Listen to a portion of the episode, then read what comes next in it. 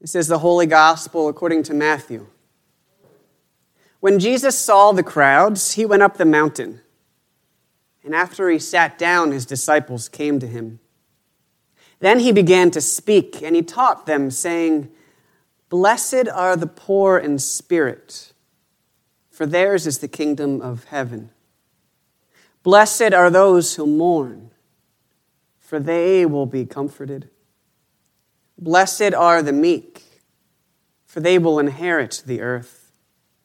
Blessed are those who hunger and thirst for righteousness, for they will be filled. Blessed are the merciful, for they will receive mercy. Blessed are the pure in heart, for they will see God. Blessed are the peacemakers, for they will be called children of God.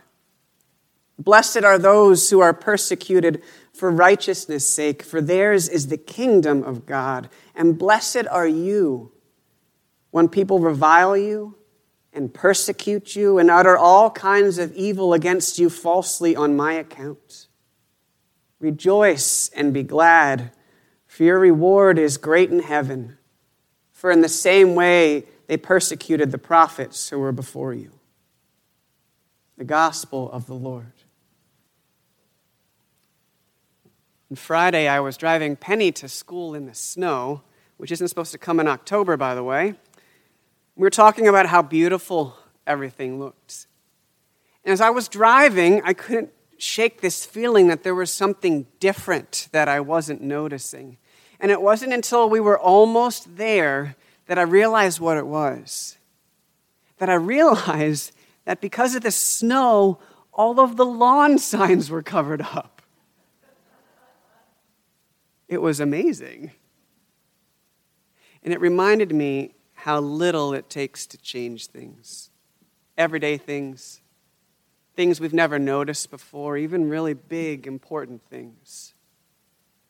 But we already know that, don't we? Because today is the first time we have gathered to worship on a Sunday morning in this room for almost eight months.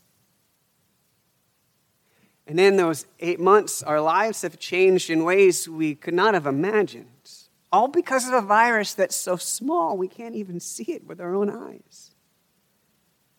Over these last months, we've seen just how fragile things are our, our lives, the systems that allow our society to function, the daily things that we take for granted. That's been humbling and frightening and difficult and transformative.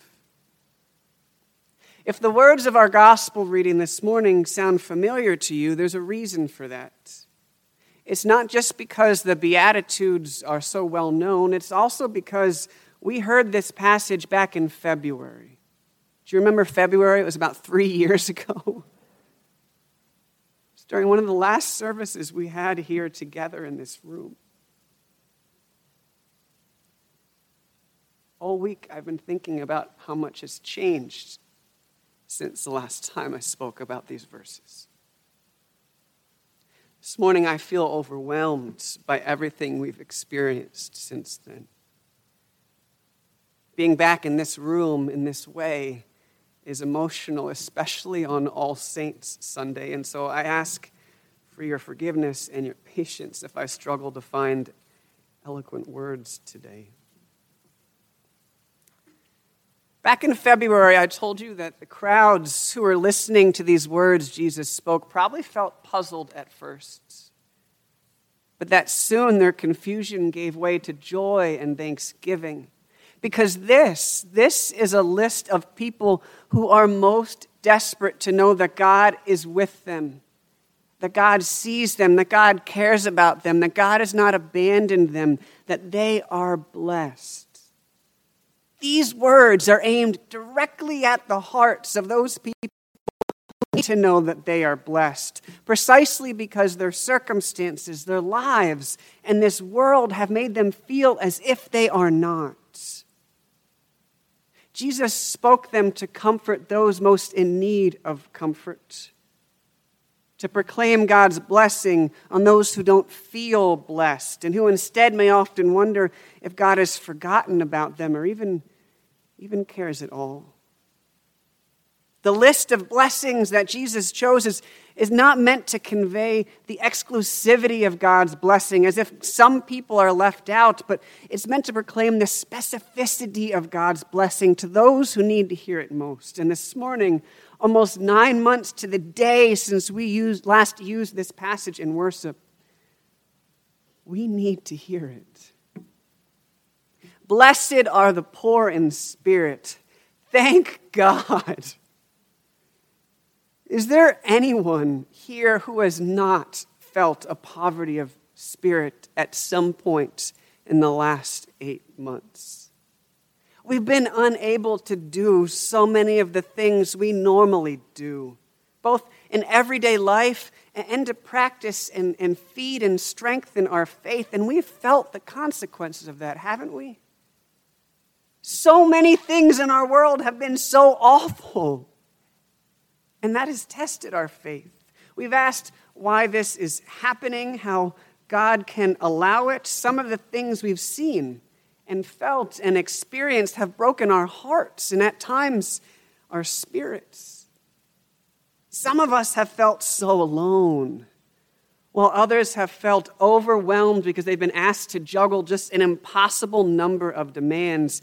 And after months of this, with the numbers rising again, most of us just feel this fatigue, this exhaustion, this weariness that reaches down to the depths of our souls. And in our spiritual poverty, Jesus says today that we are blessed. He says, Blessed are those who mourn. And that is really good because we've known loss in these last eight months. Too much loss for one football season. Sorry, I mean, one sermon. Some things don't change. We've mourned the loss of daily routines for ourselves and our children and our grandchildren. We've mourned the loss of being able to see and touch those people that we love. We've mourned the loss of employment and financial security, the loss of health for ourselves or for loved ones, the loss of hopes and dreams and plans, the loss of traditions that bring meaning and joy to our lives, the loss of feeling safe. We've mourned the death of people we love and members of this church, and it's been made more painful by the fact that we've been robbed of the chance to even say goodbye sometimes. We've been forced to grieve at a distance. And on top of it all, we have mourned the sheer loss of life in our country and in our world, and in our grief and in our sorrow. Today, Jesus says that we are blessed. He says, Blessed are those who hunger and thirst for righteousness. And boy, that is a relief to hear. For in these last few months, we have longed for a more righteous and just world.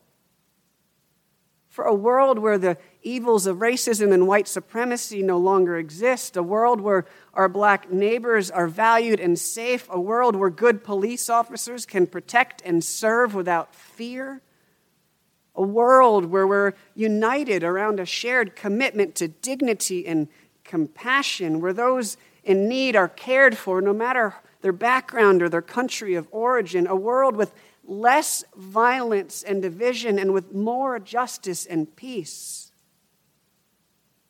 And to name the elephant and the donkey in the room, as the election arrives this week, at least part of the reason that so many people feel anxious and worried is because we are hungering and thirsting for a better world. All of us are.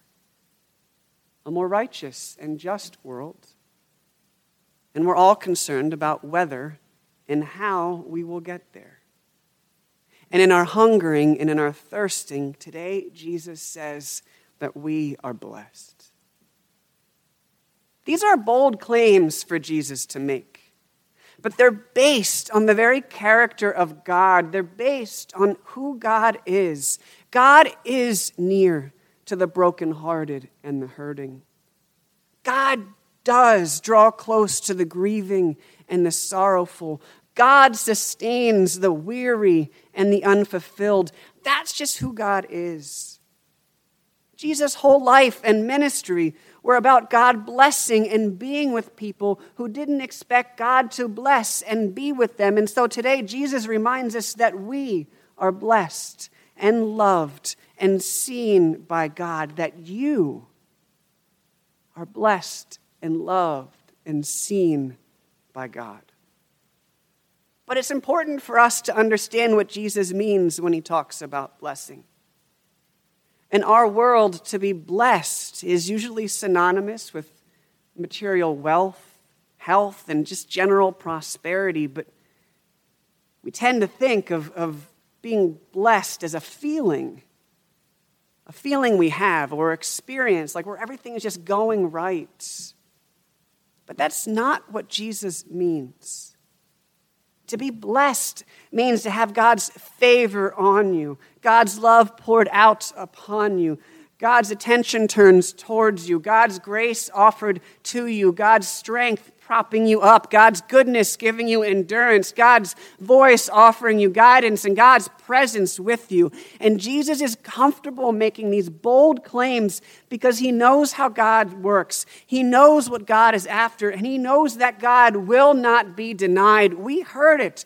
Those who mourn will receive comfort. Those who hunger and thirst for righteousness will be filled. The vision we heard in Revelation will come to pass. God's kingdom will be fully established here on earth, and God will wipe away every tear. The cross will give way to the empty tomb, and the pain of Friday will turn into the joy of Sunday. And it is not death, but life, new life, and eternal life that will have the last word in our lives and in this world. And that is why All Saints Sunday is not just a day of grief for us. When we remember and mourn our loved ones who have died, it is also a day of hope and thanksgiving. Today we remember that God brings life from death.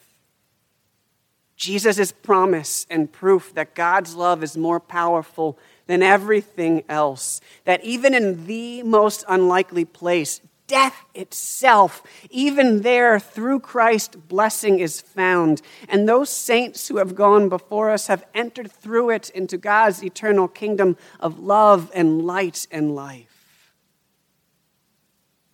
All Saints Sunday gives us an opportunity to remember those who have died in Christ, trusting in faith, to honor and to celebrate the lives that they lived here among us, to be thankful for the way their lives shaped us and grateful for the time we had with them.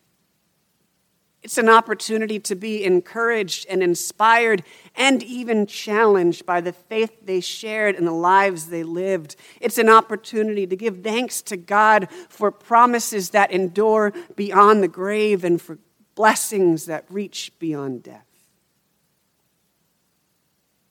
And this year, in light of everything that has happened, everything that we have experienced, I think that All Saints Sunday is also an opportunity for us to ask how we can make these Beatitudes come to life for others. What can we do?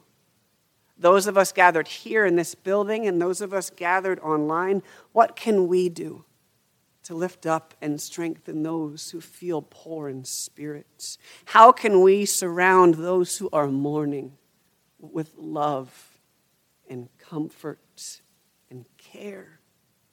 How can we participate in the fulfillment of righteousness? What can we do to help people around us at home, at work, in the grocery store, and online to know that they are blessed by God? Especially those who doubt it and who need to hear it the most. I suspect that when we are able to do that, my friends, that's when we will discover the richest blessing of all. Amen.